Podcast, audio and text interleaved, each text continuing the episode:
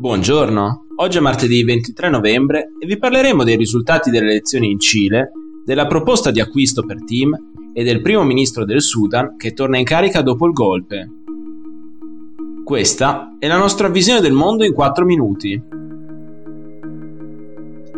Si andrà al ballottaggio per decidere il nuovo presidente del Cile. Domenica, infatti, nel paese si è svolto il primo turno delle elezioni presidenziali, quelle per il rinnovo della Camera dei Deputati, di 27 dei 50 senatori e di oltre 300 componenti dei 16 consigli regionali esistenti nel Cile.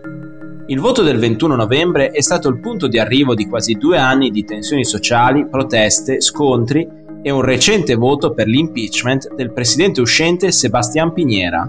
Con un dibattito pubblico sempre più polarizzato, non è una sorpresa che sui sette candidati alle presidenziali, i due che si sfideranno al ballottaggio del prossimo 19 dicembre siano il candidato di estrema destra José Antonio Cast e quello di sinistra Gabriel Boric. Al primo turno Cast ha ottenuto il 28% dei voti, contro il 25% di Boric.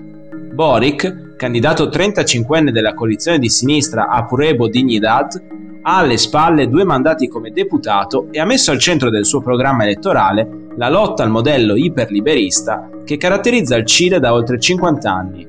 Per farlo vuole un miglioramento dei servizi pubblici, l'aumento delle tasse per i più ricchi, rafforzare la lotta all'evasione fiscale e l'aumento della pensione minima.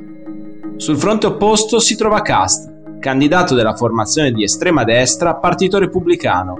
Nostalgico dichiarato del dittatore Augusto Pinochet, è noto per le sue posizioni omofobe, xenofobe e contro quello che lui definisce il totalitarismo della sinistra. Sostenuto dai culti evangelici, se eletto ha promesso di mettere un freno all'immigrazione nel paese e di tutelare i valori della famiglia tradizionale. Mentre il suo sfidante parla di innalzare la pensione minima, Casta ha detto che la pensione dovrebbe essere pagata dallo Stato soltanto ai militari. Sono ore di fibrillazione per quanto riguarda Tim. Domenica, infatti, il CDA di Tim ha ricevuto un'offerta pubblica di acquisto per almeno il 51% del gruppo delle telecomunicazioni. Il fondo di investimenti statunitense KKR si è impegnato a pagare 0,5 centesimi per azione, un prezzo ben più alto di quello raggiunto nella giornata di ieri dal titolo di Team in borsa.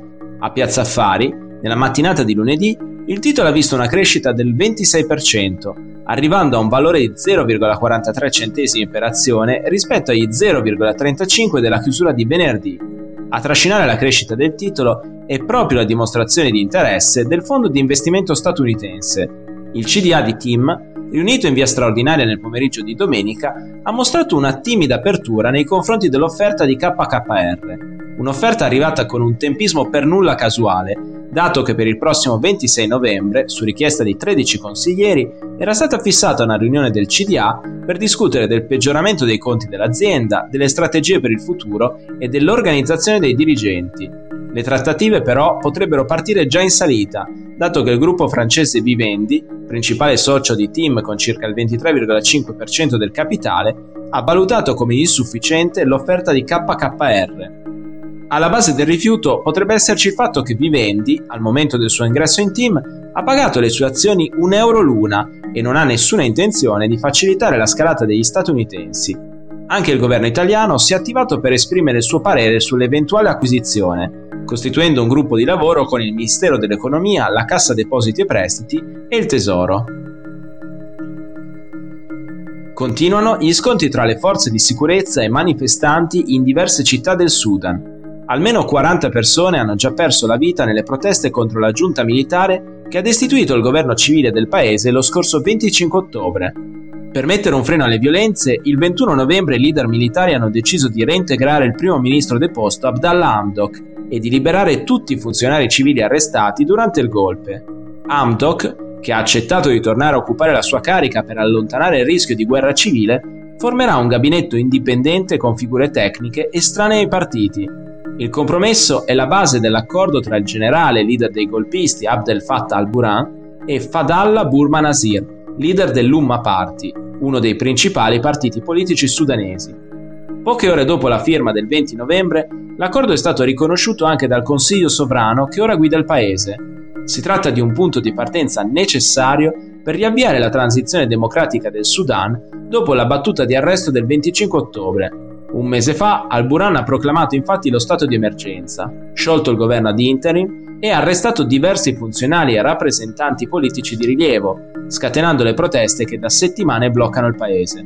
Una mossa che ha messo in crisi la collaborazione tra civili e militari che finora aveva garantito la stabilità del Sudan dopo la destituzione nell'aprile 2019 dell'ex presidente Omar al-Bashir, in carica dall'ottobre del 1993. La speranza della comunità internazionale è che l'accordo annunciato domenica possa mettere un argine all'instabilità nel paese delle ultime settimane. Per oggi è tutto, dalla redazione di The Vision, a domani.